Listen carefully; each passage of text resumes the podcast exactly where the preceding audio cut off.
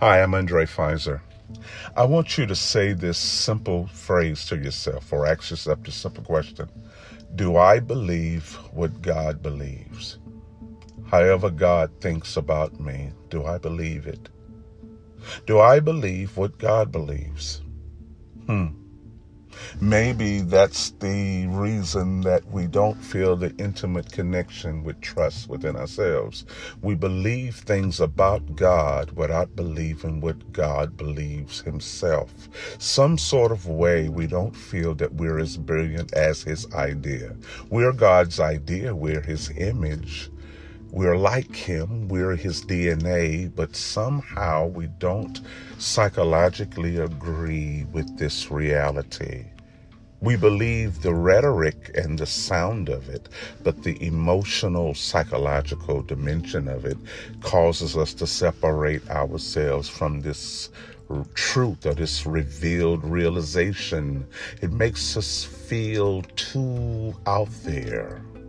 Or it makes us feel we're going to have to really embrace a great responsibility if we really think this is true, when the only responsibility is to depart from the former illusion of who you thought you were. Because when I really believe what God believes, I become something that I never was. Well, I become what I always was, but never realized.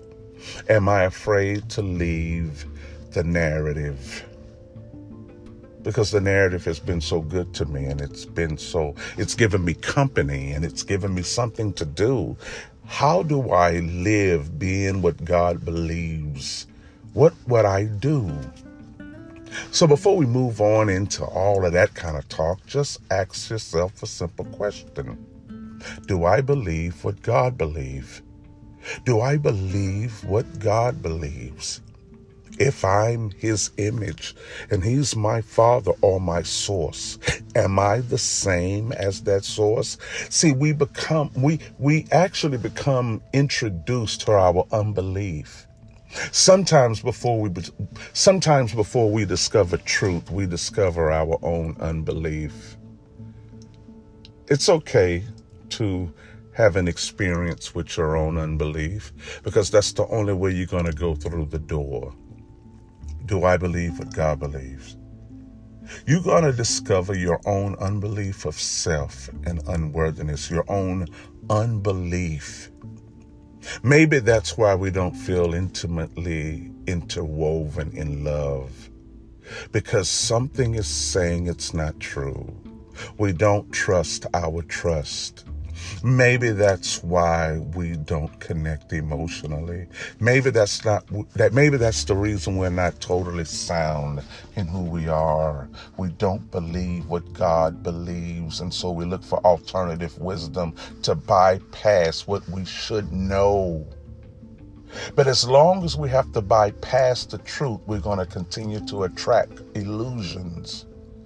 Hopefully, thinking that that illusion is going to bring us to the truth. But the illusion will never lead you to the truth. It will leave you, it will lead you to more illusions. Do I believe what God believes? I'm his son. I'm just like him. Do you believe it? Do you know it? The lack of psychological embracing of the truth is what hurts us.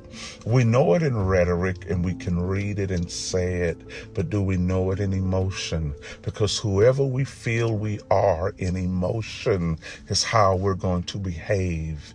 This is how we're going to function and see ourselves. Do I believe what God believes? If God is God and He made and He created me, am I too like God? Am I a nature of God? Am I a God also? Is that hard to say, am I a God also in the world? Do I have to fix it not to be like God or to be a little lower than God, but God like? Do I still have to formulate it in my mind to be a little lesser than the brilliance that it really is? Why am I afraid? Do I believe what God believes? Then the scriptures even say you're a God's and we're the brothers of Christ, which means we are sons of God. As many as believe, and He's given us the permission mission to become sons of God, but am I following the rhetoric or do I believe it emotionally? Do I need some sort of spiritual definition to take away from the reality of the responsibility of the becoming? Do I believe what God believes? Do you?